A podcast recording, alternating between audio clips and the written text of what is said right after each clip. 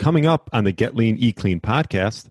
What I was super impressed by, and my perspective started to change on sugars, is that there is very little uh, evidence that sugar causes anything bad. Um, and what I mean by that is there's a ton of research, animal and human, where sugar, removing sugar from a diet, like causes a weight loss or fixes some kind of problem, or giving animals a bunch of sugar causes a problem. But it's always in the context of at least moderate, if not high fat intake. So, hmm. um, I've never found a study where, because if you believe that sugar's bad, then the worst thing would be to have all of your calories from sugar and none from fat. Whenever you do that, though, you see um, no problems. Hello, and welcome to the Get Lean, Eat Clean podcast. I'm Brian Grin, and I'm here to give you actionable tips to get your body back to what it once was 5, 10, even 15 years ago. Each week, I'll give you an in depth interview with a health expert from around the world to cut through the fluff and get you long term sustainable results. This week, I interviewed Kyle Mamounis. Kyle has a PhD in nutritional sciences from Rutgers and is currently performing biochemical research. Kyle has an interesting background of trying almost every diet out there and has formed his opinions based on his self experimentation and research. We discussed PUFAs versus saturated fats, is sugar really bad for us? The diet that makes mice lean, endotoxemia, and is one tip to get your body back to what it once was. Really enjoyed my interview with Kyle. I know you will too. Thanks so much for listening and enjoy the show. All right, welcome to the Get Lean, Eat Clean podcast. My name is Brian Grin, and on today's show, I have Kyle Mamounis on. Welcome to the show. Thank you. Thanks for coming on. I'm excited. Um, to have you on. You've been on a bunch of different podcasts that I keep an eye on, and I'm like, I got to get Kyle on. Uh, he's had some great papers that are out there. Health researcher. Maybe give the audience just a small background of you know what what you've been up to and you know what type of research you've done over the last few years. Recently, I haven't been up to really anything in the health world, but um, I came into it through uh, a personal interest just being online back in like internet what was it 1.0 what's 1.0 you know before social media but oh, uh okay.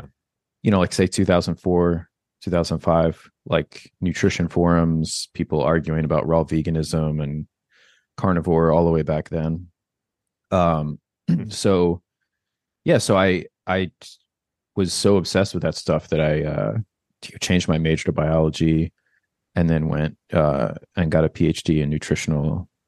I think it's called nutritional science, whatever my department called the degree, mm-hmm. and um, to do research on this stuff. And over that very long time period, from when I was maybe 19, I started experimenting with vegetarianism.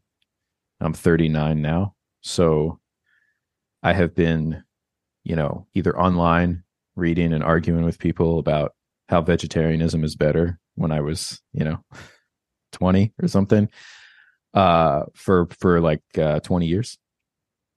Um and yeah, that's I guess that's one way to put my background. So you've been through a, a few iterations of different diets and then you became a health researcher because you were this is something that intrigued you uh, what different diets did you try, and and what are you currently doing? Um, I did. Uh, it's it's kind of not fair to say because when I started with regular vegetarianism, I didn't really know anything, so I could probably do a much better version of vegetarianism now than I did then. Right. Um, and when I started like the raw vegan diet, um, this was when David Wolfe who I guess has brand- rebranded himself as like a conspiracy theorist guy. Oh, okay. um, or something. Uh, and his middle name is now Avocado. Back when he was just David Wolfe, the author of um, a book called Nature's First Law, which I don't know, early two thousands. Um, at the end, the every the end of every chapter uh, finishes with the same sentence: "Cooked food is poison." Um, so so basically i was like you know truly believed that you know like all of the, the vital life force of foods or whatever is in like uh, the raw form and if you cook it you kill it like that kind of thing Sure. so you know i did like a raw vegan thing super skinny you know i didn't even know how much calories were in things. So um let alone the macronutrients and everything else. Uh and then i started coming into contact with um sort of carnivore adjacent ideas online um specifically through Aajonus Vonderplanitz who was the guy who advocated a raw diet but with animal foods uh raw milk cheese and meat uh honey just anything that you can eat raw. Oh, so he was eating raw meat as well. yes and so was i Oh, that was probably my longest diet uh that was i was that was an extreme diet. I ate um most of my calories from raw meat probably from around 2008 to 2012 13 maybe so 4 to 5 years. Wow. um it wasn't 100% uh but yeah i my my most stable really weird diet regimen was i was part of a co-op uh, in uh, i lived in new jersey but close to the delaware river so pennsylvania is right there. And in pennsylvania you can sell unpasteurized milk. I think it's only pennsylvania and california. I haven't checked recently but at the time those were the only two states and there's a lot of pennsylvania dutch in pennsylvania. So they had these co-ops where they would sell milk. And then their other farm products to people that would be part of these co-op groups where you would you know leave a check or money or whatever. It's actually a really interesting system. You where i went i went to this lady's this nice lady's house and there was coolers and you would open them up and take the stuff that you had ordered out and like leave money like cash or checks. Like, Like, a, uh, dr- and like a drug deal. I mean i'm like shocked that like you didn't get You know, like arrested. Yeah, or that like people didn't just take the money. I don't know. It was crazy, Yeah. but it worked. For years I was doing this. So you were buying. So I would Yeah, I'm sorry. You were buying raw milk, unpasteurized, unpasteurized milk from this lady, leaving money. well, from Pennsylvania Dutch farmers, yeah, that would drop Yeah. it off at her house. And then also bags of beef stew meat, which is like the cheapest cut. So just like, you know, chunks of um, beef that are like kind of rough cuts um, that you would generally cook for a long time to soften them up. Yeah. and then also bags of pure suet, so the internal fat. And I had a food processor and I would pulse them together at about a 50 50 ratio. So that would give you like, I don't know, because, you know, fat has more.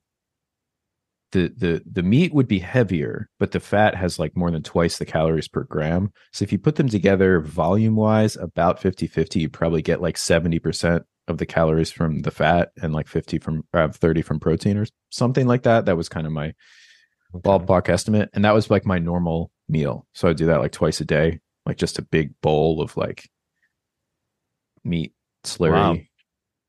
And you, Uh, so the did you ever get like sick or did anything happen? No, Okay. the only time I ever got sick eating anything raw, well, I mean, obviously, I don't like for all I know, I could have had like a long term parasite, but I never had, you know, any serious symptoms or anything. I did get um, acutely sick once when I was pretty early on this diet, and sometimes I would eat random things. So that was when I had a very regimented. Which, by the way, if you want to do a weird diet, you should have a system like that where you don't have to think about it. It's kind of like a regimented. fa- factory. yeah. Um, but so I had like a piece of um, frozen salmon, just like a salmon fillet, and I let it thaw on a counter, and I kind of just let it sit there for like, I don't know, eight hours or something, and then I ate it, and I was just hanging out later that night, like, watching TV, and I was I started to like sweat and feel really bad, and then I like barfed, and then I felt okay. so I mean, I have had food poisoning from eating raw stuff, but um, I mean, I've had food poisoning a lot more times from just like right. you know other yeah it's just random stuff right i mean so but yeah if with the um with the raw meat most parasites are killed if you freeze it not all so if you get like a, a from a good quality and it you freeze it or it's been frozen at some point and you can kind of look at it and it's not ground is then like things are introduced you know from the outside um there's some techniques that people do to avoid stuff like that but And what i still th- i still yeah. make tartar once in a while Oh, okay. And so like so you went through the raw stage. Mhm. You did vegan, you did raw vegan for a little bit. Yeah. And then after that, what happened after the raw stage? Um, I just started adding more like normal foods. Um, it- there were kind of two influences, I guess, if you count life, like just social pressures. Because so I've always been sort of an extreme guy. Um, so I was able to handle like every day somebody being like, "Oh my god, what's in your glass lock container? Is that raw meat?" Like every day. Um, for the first year, it's kind of fun to be like somebody who has an interesting thing, and then after a while, it's like Yeah. you just want to be normal. know. Um, but the the two like intellectual influences were one, I had started graduate school, uh, a PhD program in nutritional science in the fall of 2012 at Rutgers University, and you know I was learning a lot, and um, you know I don't necessarily agree with everything that I was taught there, and, and you know all that kind of stuff, but um, you know I started to be like, okay, maybe like ketogenesis uh, is like shooting for that all the time or you know burning fat as the preferred preferred fuel source is doesn't have as much uh slam dunk evidence behind it as i thought from reading these forums for like you know 3 years Mhm. Um and then just about that same time because i went to the first oh no sorry it was the fall of 2011 uh the that i started the graduate school and i went to the first ancestral health symposium which was this like paleo paleo adjacent kind of conference that people would have. I mean it's called a symposium. Uh and the first year they had robert lustig when he was doing the fructose thing um they had gary taubes and people like that denise minger. Mhm. um and it was in california. It was at uc berkeley i think. And i met danny roddy there. Uh and he had just sort of flipped over to the ray Peat thing. So i started reading ray's ideas as well. So the combination of that and then just studying sort of like a in a regular nutrition program made me it seriously undermined my faith in um the current crazy diet I was on, or whatever, not to disparage it, extreme diet I was on, uh, and actually extreme diets in general. Uh, so I started adding some pretty normal foods like um, the Ray Peat orange juice thing. Uh, I started drinking coffee. I never really drank coffee. I even worked at a coffee shop in undergrad, and I Hmm. still didn't drink coffee. um potatoes you know just normal foods. Uh, i started cooking meat once in a while if you can believe that. Oh. uh and yeah i just sort of transitioned into a pretty normal diet. Um i would say i have a pretty normal diet now. Um i do a few things that are sort of influenced from the Ray Peat world like i take supplementary collagen. Um sometimes i take different vitamin and mineral supplements i'm not super consistent uh, with a lot of supplements, mostly because I don't notice that many effects. Um, like I try to take a vitamin E when I eat a fatty meal just to get some vitamin E, but that's not the kind of thing that you feel an acute effect from. right. So it's not like, you know, oh, I have to take this every day or else I feel bad kind of thing. And in 2017, and I'm staring at it right now, you wrote that publication on the dangers of fat metabolism. Mhm. Perhaps maybe uh, um, dive into that a little bit and the basis behind that publication. Yeah, that was my the culmination of my so I started a project at Rutgers on studying fats, PUFA versus saturated fat. It was a mouse experiment. And I kind of started with um more of the carnivore perspective where saturated fat is good and anything you can find in meat is good, you know. And um as I was doing, so a big part of the a dissertation is uh, introductory literature review, and in nutritional science, there's a few big questions that have been asked a million times in a million different ways. Um, you know, things about fat, like high fat diets to cause, you know, obesity or whatever, diabetes type symptoms in animals. Uh, of course, human research as well, clinical, and then uh, carbohydrates, specifically sugar. So, um, to couch my studies in the history of the literature, you know, I'm reading all this stuff and and and uh, there actually is. It's kind of a toss up in uh, when you read science about fats, like which fats are healthier. It's actually kind of I don't know. Also, animals, you know, like mice, they don't eat a lot of fat. So when you feed them fat, like even if it's the healthiest fat, their their outcomes probably aren't similar to ours. But what I was super impressed by, and my perspective started to change on sugars, is that there is very little uh, evidence that sugar causes anything bad. Um, and what I mean by that is there's a ton of research, animal and human, where sugar, removing sugar from a diet, like causes a weight loss or fixes some kind of problem, or giving animals a bunch of sugar causes a problem. But it's always in the context of at least moderate, if not high fat intake. So, hmm. um, I've never found a study where, because if you believe that sugar's bad, then the worst thing would be to have all of your calories from sugar and none from fat. Whenever you do that, though, you see um, no problems. So, and, and in many cases, a weight loss, you know, situation, sort of like if you cut out sugar. So you're kind of a thing. So you're saying that everything that's talked about regarding high sugar is also in, um, in combination with uh, something that's high fat. Yeah, high or perhaps moderate fat. So like, like um, this is one thing I talked about uh, on some stream with Danny and and my buddy Leo. Um, I was I, I knew I had remembered this and I wanted to double check, but the animal diet, the mouse diet uh, company that I use, Research Diets, it's in um, New Brunswick or North Brunswick, right next to Rutgers. And it's like the biggest animal diet producer in the world and even its competitors use the same formula. So it's like this the gold standard.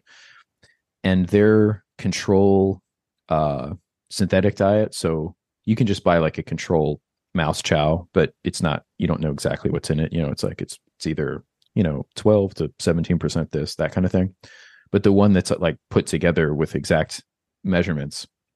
Um it's like 70% carb and like 15% protein or something and and and then uh like 15% fat something like that. It's overwhelmingly carbohydrate. And half of the calories is just from sugar like sucrose. And this is the control diet that you use to compare to a diet that might make an animal fat so the control diet that keeps mice lean like all around the world in labs all over the world is a diet that 35% of the calories come from table sugar and another 35% come from starch. And then uh, the remaining is mixed um, i think casein milk protein for the protein and depending on the source like lard or whatever kind of probably a vegetable oil for the fat. So yeah that's okay. Uh, so so the from the from you're saying from like the gold standard when it comes to doing these tests, these animals are being for the baseline, you know, to let's just say for maintenance per, purposes, they're being fed 70% carbs, half that coming from sucrose, the other half coming from starch. And that's like and then so they're they're taking that as the baseline and then they're they're they're they're altering the macronutrient content to see how this affects the animals. Yeah, or you would give the animal a drug and just have a standard diet so that it's like, you know, you just put in your methods like we use this standard diet so there's no question about, you know, that but what my point is and what really culminated in the like what it, what exactly is the evidence that sugar is some sort of super causative agent in problems if and you know people could say oh well that's mice it doesn't matter. Well okay then they shouldn't use animal studies either. But if we're going to consider animal studies mice all over the world if if sugar i mean 35% is a lot. That's over a third right of mm-hmm. their calories is coming from table sugar. If that was extremely obesogenic in animals then all of those mice would i mean they'd have to be getting fat and they're not. So um you know we could say that's different for humans but i have yet to see a human study where they you know have a low fat diet. Like say for a human low fat would be i don't know less like 15% or less of calories. That's pretty hard to do yeah if you've ever tried to count calories and macros and stuff like you can't put full fat milk in your coffee kind of thing. Mm-hmm. um so so that kind of a thing you know or even zero fat i mean if we were going to be really rigorous about it. And then yeah ha- uh, replicate that sort of diet. So most of the cow you know have like a however many grams of protein per body weight and then figure out the calories from that. And then the rest is carbs and like half of it from sugar. Um yeah that i don't think that's been done. I found this there's this one really old paper where it was done to one guy who was a lab assistant in the uh burrs lab i think burrs the people who discovered uh the essential fatty acids so they put him on a fat free diet because they were trying to induce essential fatty acid deficiency in humans and they couldn't. It was just one guy, um, a healthy guy in his 20s, but they just fed him a bunch of like defatted milk, uh, all kinds of bread products they were able to make without fat, um, fruit, stuff like that, just pure sugar. And he lost weight. Uh, he, he it talks about all these like positive outcomes he had. Blood pressure went down. Um, so yeah, if sugar is so so what I I went through with uh and criticized at first with that paper the idea that burning fat is necessarily better because I I don't see a lot of evidence for that for that like perspective that it's better than burning carbs. Um, and then the following year, I had a follow up talk about the sugar side of it.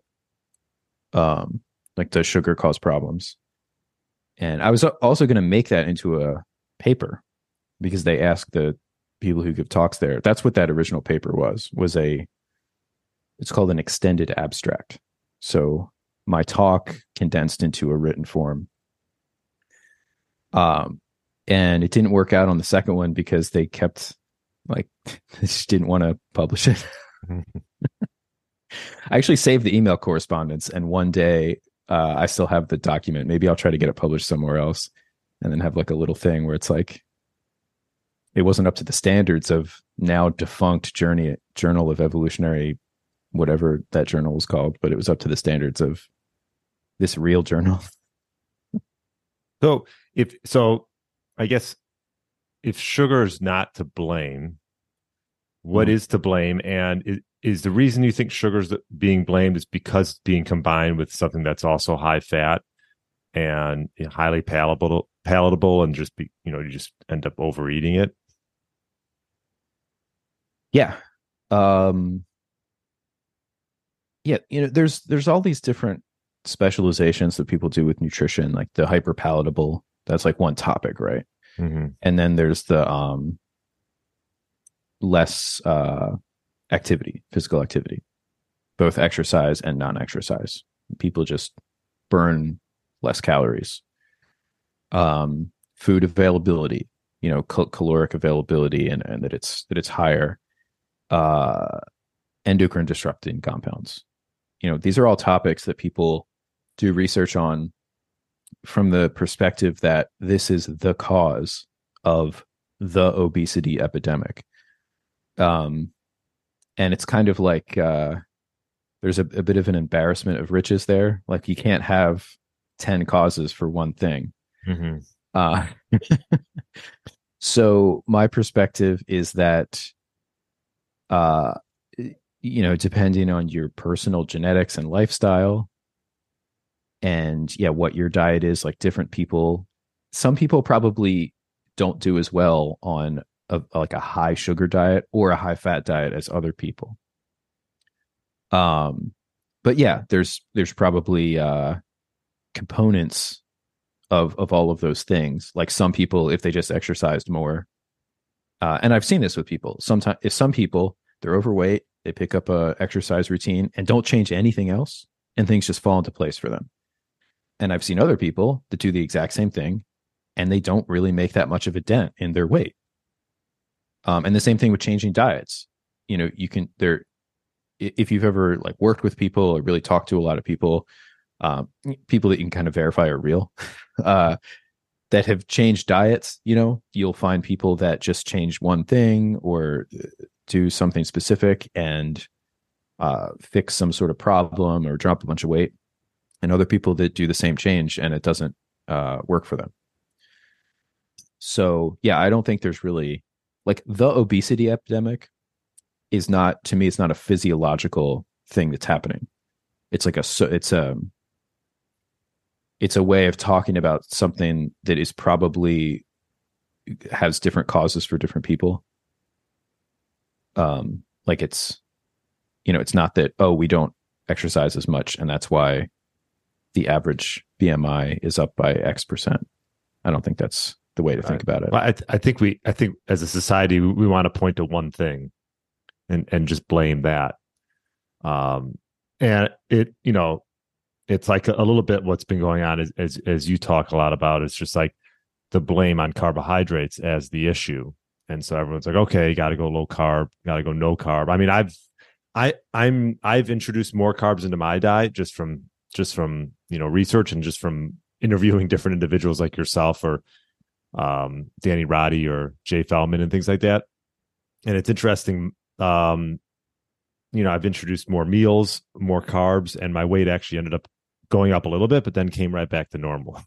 and my, it's the same as it was when I was doing fasting and low carb. So, um, you know, I, I'm not saying everyone's like that, but I think we do want to just point to one thing. Um, and you know, fat burning sounds like nowadays it's like you know sexy, right? Sounds right, and I think it's an and and when I was following it, I thought that would be the right thing to do. Um, what what would be some of the pros and cons of fat burning versus glucose burning and becoming you know efficient at at either one or both? So the biggest problem that I see with humans, it's just this human problem, and there's no way around it, which is that we have a system that probably for evolutionary reasons appears to be set up such that uh, when we when our bodies perceive a lack of glucose, it is perceived almost identically to just a lack of calories in general.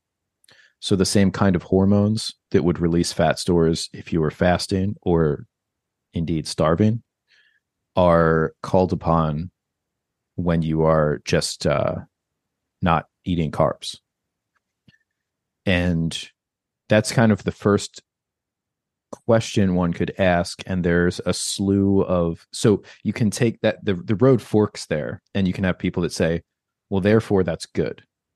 Like well therefore we're supposed to have you know spikes in cortisol or, or these different types of hormones they're not stress hormones they're maintenance hormones or whatever uh it, who's that um amber l amber o'hearn do, do you know her? Uh, she does carnivore content and okay. she does the most unapologetic carnivore content. And I actually really appreciate it because she just goes full, like, yes, whatever, like, whatever stress hormone or whatever you want to call it that is activated from not consuming carbs, that is good. You know, it's good to have high cortisol or whatever. Um, and then there's another camp that says, oh, well, you know, the cortisol sort of normalizes after a while or the, the there's different hormonal profiles that people can have on these high fat diets um but ultimately i mean in order to get fat fatty acids out of fat cells these hormonal cascades do have to be in operation So that you know, it doesn't always translate to like if you do a spit test for cortisol, you know, it can just your cortisol goes up and down during the day at different times. It's not necessarily going to correlate, but something is activating uh, lipolytic proteins to to release fatty acids from cells, and the biochemistry of that is pretty pretty clear. And it's the same thing as if you if you were in a starvation mode. So beyond just saying this is what happens when your body's burning fat or carbs, uh, which I think I framed that paper that way, is getting into that state of burning fat to me just seems like um, and and this is not true for every animal but for humans it seems like it's a stressful state and it seems like we're set up to try to avoid it it's almost uh, like a backup like a backup? Yeah that's what it looks like to me. Now people there's a lot of you know you could have a different perspective and say well in a world where there aren't carbs available it was the primary system. And then you can get into a lot of very difficult to answer questions about anthropology. You know they're always oh look we found another thing that looks like it was used to grind up grains 50,000 years ago or something you know things like that mm-hmm. where people will argue about how much carbohydrate was in the diet of this or that uh, prehistoric population. Um, that is uh, very that's very dicey i think dicey territory. Um, there's modern day hunter gatherers and they seek out you know honey and fruit uh, whenever possible so yeah to me it seems like um, i mean maybe if your background is inuit you might be more in fact definitely are more uh, adapted to a lower carb diet. But uh, I also don't think, you know, 50,000, it's actually kind of ridiculous that, I mean, you can change the genetics and, of course, epigenetics of a population in just a few generations. I mean, if you just, if the, um, the, the environmental change is strong enough.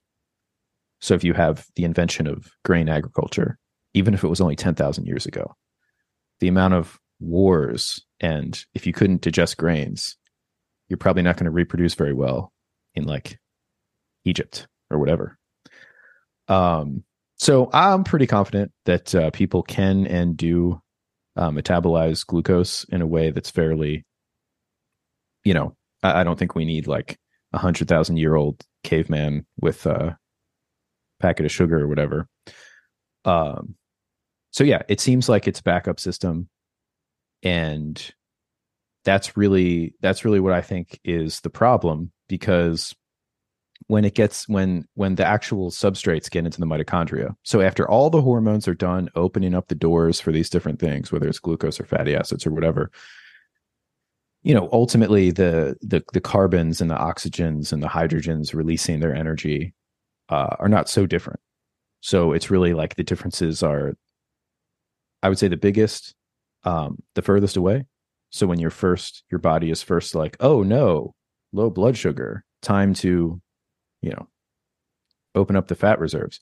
That's where I see the biggest problem. And then the actual burning of the fuels in real time. Uh, you know, whatever. I mean, I think ketones probably a great fuel.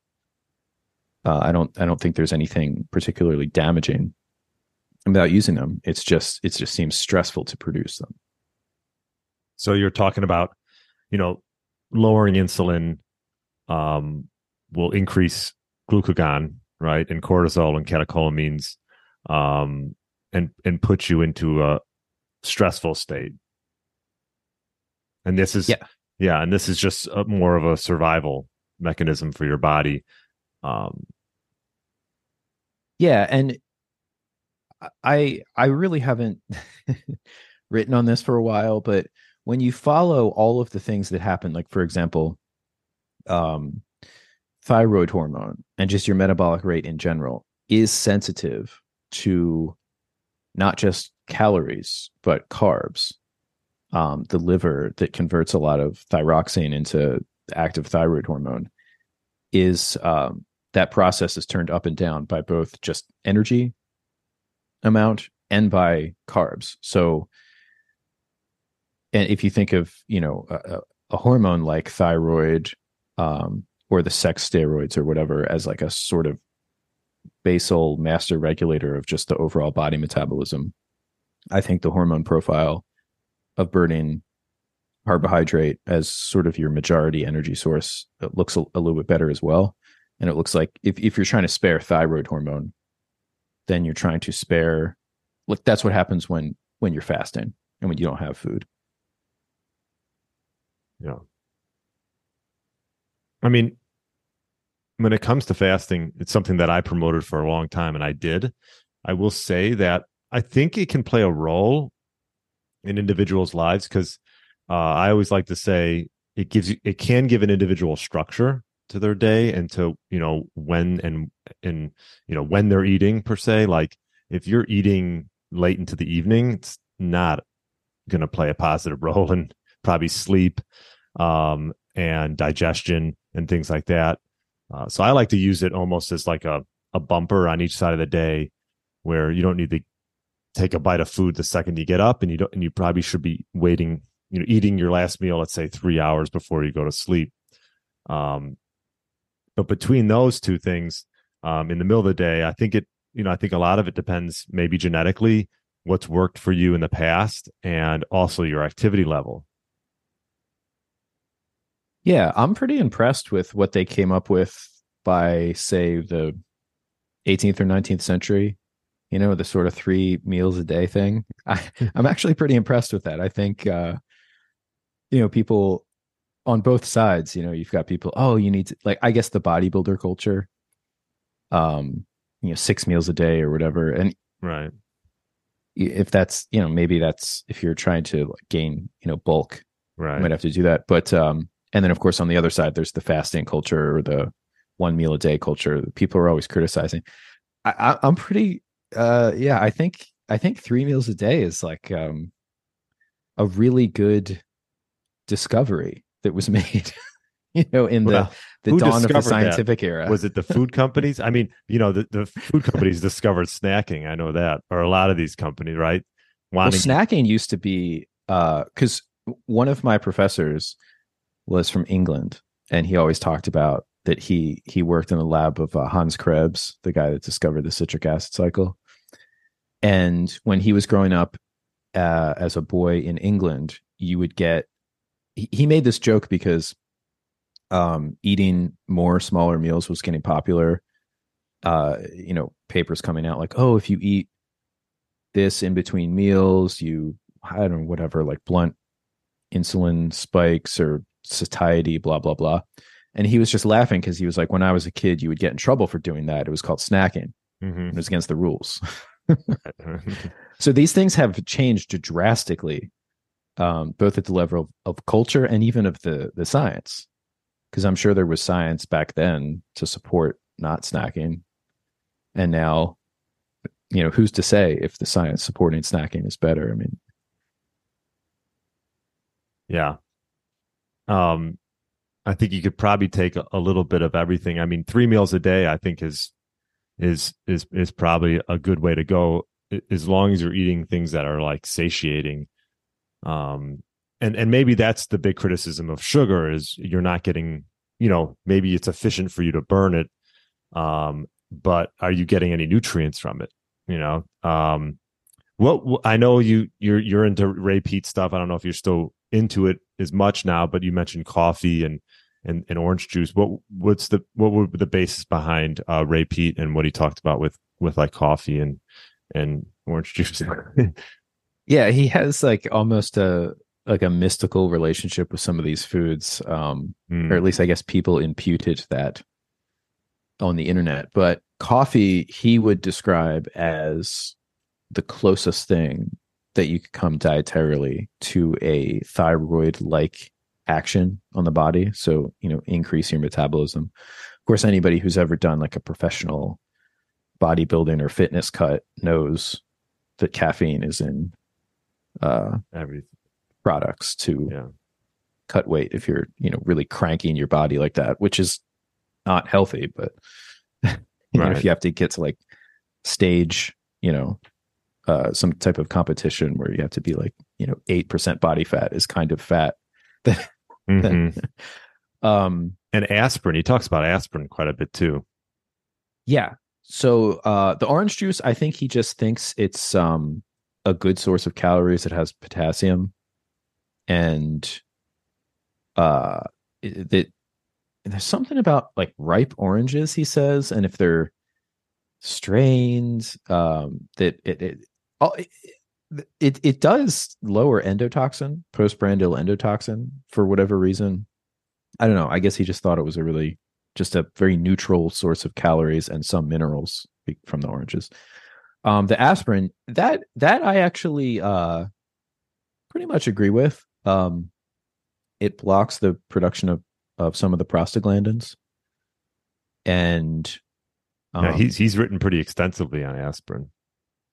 Yeah. So one of the main potential ways that having uh, maybe too much of the omega 6 fatty acids floating around could be a problem is that uh, we have a lot of enzymes that make them into other things like endocannabinoids or uh, eicosanoids.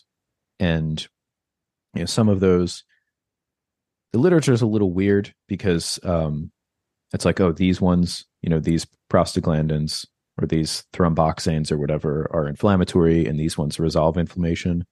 Oftentimes the same one is in both categories.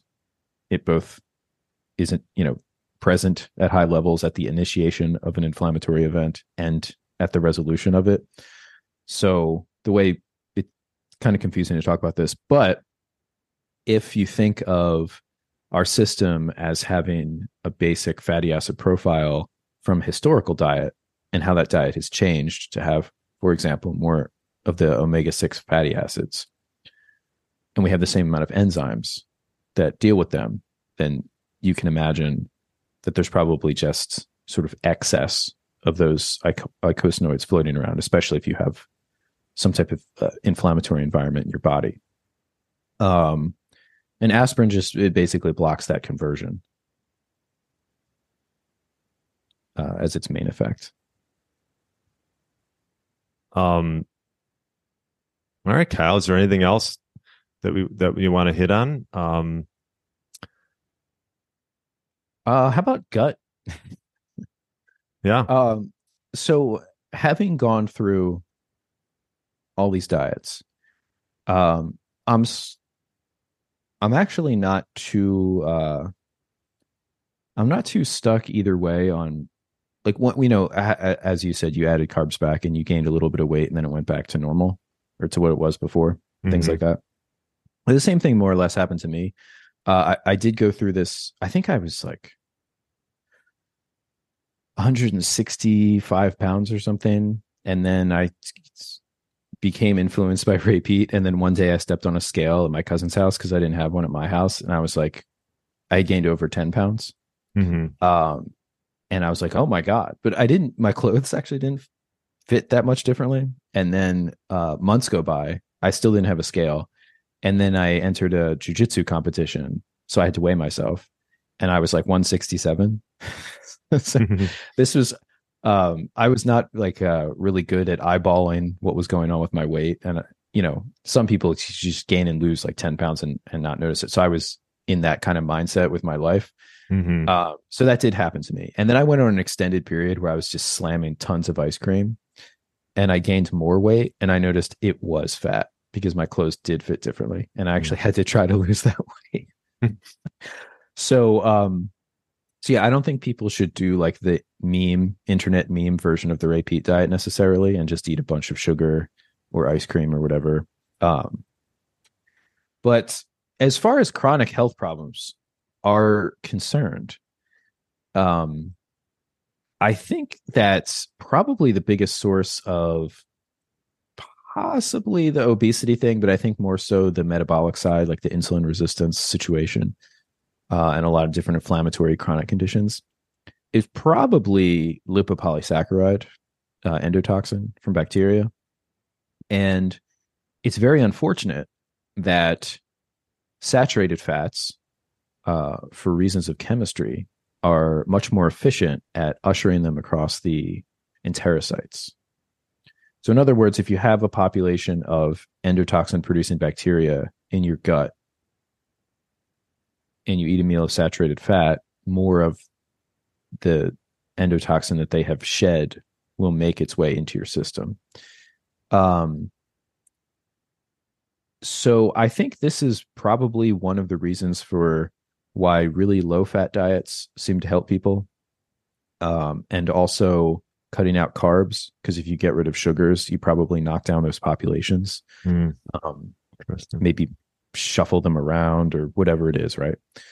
So it's like one or the other way of of kind of decreasing this particularly harmful molecule. Um, is there a way to know if you're if you have this endotoxemia? Um, I wish. Uh, the it there there's you can test for it as a science. Like there's um, one of the things that convinced me this was such a common problem is uh, anytime I would read a paper that had it as a test, like for example, uh, heart disease research, um, whenever they tested the people who had heart disease, they those people had pretty bad postprandial prandial endotoxemia. So after a meal, they would have quite elevated levels in their blood of endotoxin compared to just whatever the average is, which is never nothing, by the way. so it's like this constant assault um, on your body. And yeah, I, I'm not aware of any kind of commercial or even, you know, pr- private personal medical doctor test for that. I've only seen it in the context of uh, research, uh, which is very annoying because as somebody who yeah is is interested in people being healthy, um, there are things like I'm not. I used to be like a total libertarian about health stuff, and I was like, oh, people should just be able to buy any drug they want at any store, you know. Mm. Um, so not not to be that extreme or anything, but I do think tests like post like if you could just do a blood test you know after a meal for something like that for something that is so obviously uh causes problems to so many people uh i think that should be available and you know all these other te- there's a lot of tests that are done that are don't give as quality information um so i find that very annoying but no as far as i know maybe there's some people with like super great sources of really weird tests online you know, where you send your blood in and stuff like that that that yeah. are aware of them. But I am not. I'm actually going through a certification uh, through functional diagnostic nutrition, and there's quite a bit of testing. Um, you know, some of it's saliva, blood, um, even feces, um, stool, actually stool. So, um, yeah, there's there's there's definitely some cool testing out there. Um, how what would you say um, for endotoxemia some of the biggest culprits and maybe what some things people can do. I know that Ray Peat talks about the carrot salad and helping with gut motility, and and that might be the reason why he likes coffee as well because it, um, you know, can mm-hmm. help. Um, obviously, make you regular. Yeah, um, that's a really tough question because I I think that the individual responses to diet and how it works in your gut is is probably pretty divergent like you know um, one way to to know this i think is if you see a question of research flipping back and forth a lot. So for example uh, i don't you you've probably seen ever since i was a kid i remember bran muffins the you know bran muffins oh. prevent colon cancer and then next year bran muffins don't you know do nothing to prevent colon cancer. And it's just always flip flopping or like the eggs you know cholesterol and heart disease or whatever. Oh eggs cause heart disease. Oh no they don't cause heart disease so to me from my perspective when you see something like that happening where it's flipping back and forth you're just seeing uh, it's like a, a epistemological confusion about what they're asking what they're doing is just kind of like there's enough of x type of responder in this one group and, and they don't actually know how to weed out for that because it's just a bunch of factors like genetic or otherwise that are just unknowable uh, at this point in time. And then in the next study, they have Y responders, you know, up to an amount where you get a different result. And it's kind of, you know, Um, if that just happened once, obviously, the but if it's like something that you keep seeing opposing studies, this and that, and this and that, then I, I think it's a problem of not understanding what the question you're even asking and not being able to create groups. Um, because yeah, some people have really great gut motility and you know don't have any notice any symptoms, GI symptoms on a higher fiber diet. Whereas, especially in the Ray Peat world, a lot of people will experiment with just cutting out fiber or the carnivore world and have some type of negative symptom reduction. You know, they had something before. Uh, so I don't know. But what you should do is you should never, you should certainly like being constipated and having um t- to the extent that you can perceive it like a, a really slow gut motility is never good Yeah. so whatever you have to do uh, not not uh like pharmaceutically obviously Mhm. um but whatever if you've noticed that your gut feels better on a certain diet um that's something to pay attention to even if you think that food for some other reason isn't that good like you have some you were just reading things like this food is bad but your personal experience is that you know you should you should pay attention to a few things like that um things like your gut function uh sleep uh, ability and quality things like that uh, should never be um ignored in the face of like um an idea that you have about what's a healthy diet you know when you change. Like if you change and you those things specifically those kinds of like basic function things get worse really really think twice about that Yeah, I think now that I'm in like the health world, I'm super aware of that. Uh, but back when I was like in high school, I think I remember. I don't think I remember having days where I'd have literally like three bowls of cereal per day. It was like my main meal as my main meal, and I remember after a while, like I was just getting a lot of gas and bloating. And uh, once I finally realized that I probably should be eating cereal three times a day and stuff like that, like frosted flakes and stuff. I uh I mean that this was a long time ago, but like now I'm I'm super like sensitive and aware of like how foods, how I react to foods. And again, if it's a one off, it's not the biggest deal. But if you're noticing over and over again, this is causing some type of issue, gas bloating or uh, even just causing constipation, um, probably something's going on there. So, uh, I would, you know, it's like I think that's why, like you said, some people have success in like a carnivore diet because it's like almost the ultimate elimination diet, um, Mhm. where they're getting rid of a lot of these gut stressors, um, and getting relief and maybe some endotoxin relief as well from their gut, and so they're they're they're getting, you know, great results and. This could be something that could they could do for a while and then maybe reintroduce certain foods at some point. yeah.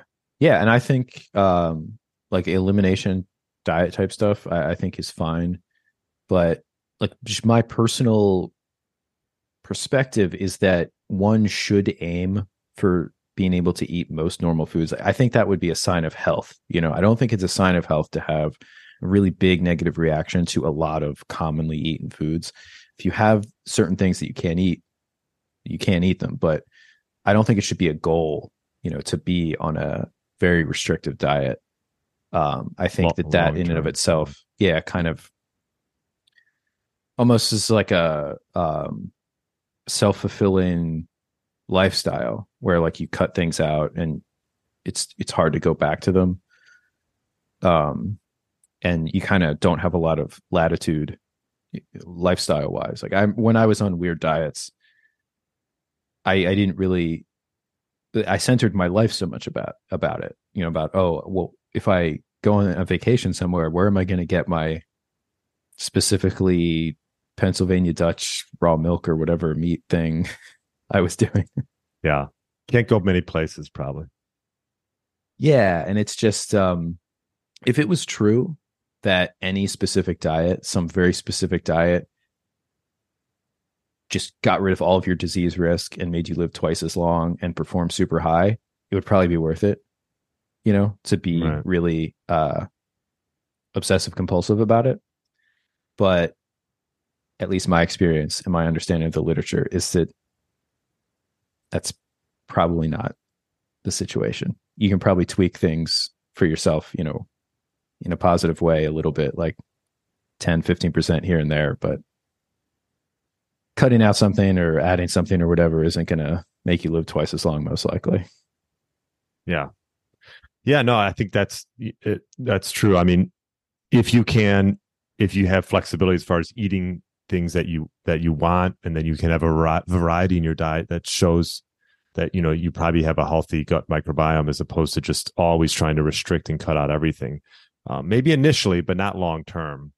Um, well, as we're getting towards the end, a question that I ask all my guests are if you were going to give one tip to an individual that was looking to get their their body back to what it once was 10 15 years ago what one tip would you give that individual?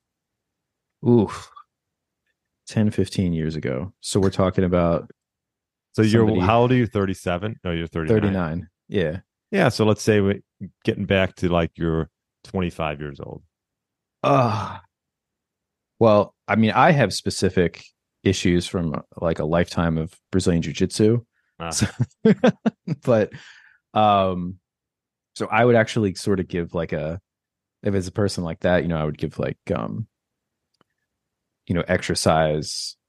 Like I, I've changed how I work out almost completely. Like I focus on um like joint health, you know, and uh, watching stuff like that. Uh, what's it called? Squat University. Do you know that YouTube channel? Mm-hmm, sure. It's like, the, yeah stuff like that, you know. Um, because when you're younger, I mean, this is gonna sound I sound like an old person, but yeah, I know what you're gonna. Yeah, I think I know what you're gonna say.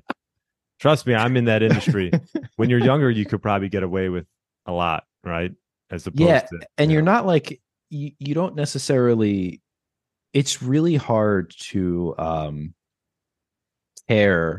It's a very unfortunate thing about life, but if you were to just do little things like pay attention to you know squat form or something especially if you're lifting heavy or if you're doing wrestling and grappling and just thinking about how your knees and ankles are moving and doing things correctly even though you can just do something explosively and it doesn't hurt that day mm-hmm. it's very hard to uh, um, to keep that in mind and then sometimes by the time you know so so yeah for somebody to to get back uh how their body was um you have to put in more basically more effort uh to get there. So if you're if you want to get back to a certain type of like athletic performance then you have to put in i don't know like two or three times as much um preparatory work like warming up. And as far as uh overall health and stuff like you you just have to multiply um you know you might have been able to eat x diet and and be lean and feel good most of the time. Mm-hmm. uh and you should sort of have to just be more um picky about that kind of stuff. But it's so individual you know? Yeah no i but hey I, give give the carrot a try you know give it the carrot. Give the raw carrot a try. yeah, I mean, when you're younger, you can definitely get away with more, but um, I think when you get older, like you said, you have to just put you have to be more mindful of what you're doing. Um, and you know, you're 39, I'm 43. Um, yeah, my my my uh, introduction or getting into my workouts are different as they were when you when you're 20. You could just start bench, you know, doing whatever, no warm up, but definitely now, you know, I'm a big golfer. Tiger Woods would talk about he'd he'd have a tee time at six thirty. He'd be up at four, starting like all his like physio work and getting the body prepped and ready to go. And and recovery also takes longer when you're mm. when you're a little bit older. So I think if you're mindful of of having your days off and and and just how you're feeling, um, as opposed to when you're younger, you probably don't need as much recovery time. Um, but recovery is just as important as the actual workout. So, yeah, and you're not really getting away with it, by the way. Like, I have a lower back injury that I gave myself when I first started lifting when I was younger, and I'm more aware of it now. Mm-hmm. But I, I know that I caused it then, and I could feel it back when I was like 17 or whatever. Um, and also I had uh, I had a tendon tear and I had an MRI for it before reattachment surgery. And they just found a shoulder tear just as an incidental finding. oh wow. Um, that I'm sure that I got doing jujitsu and not tapping, you know, from different shoulder uh submissions. Yeah. Uh and I I thought I was getting away with it, right? Like because I I always had like flexible shoulders and it's like, oh, I'm getting, you know, I'm getting away with this. I can get away with this. Well, maybe you're not getting away with it. Maybe you should actually just be hmm. responsible. Mm, yeah. but it's very, you know, humans, they react to like what hurts in the moment, you know? Mm-hmm. Interesting. Well, Kyle, thanks for coming on, sharing all the knowledge. Best place for people to find you? Are you putting content out there? Uh, I've taken a break since uh, moving and and doing a different um, working in a different lab. I think my last video. So I have a YouTube channel, Nutricrinology. Okay. N U T R I C R I N O L O G Y. Uh, the last video I was probably like last October or November. Okay. Um, but yeah, I will uh someday get back into it. Yeah, yeah. I hear you. Um, well, I appreciate it, Kyle, and um, uh, yeah, enjoy the rest of your day, and thanks for coming on the podcast. Oh yeah, thanks for having me. Thanks for listening to the Get Lean, Eat Clean podcast. I understand there are millions of other podcasts out there, and you've chosen to listen to mine, and I appreciate that. Check out the show notes at briangrin.com for everything that was mentioned in this episode. Feel free to subscribe to the podcast and share it with a friend or family member that's looking to get their body back to what it once was. Thanks again and have a great day.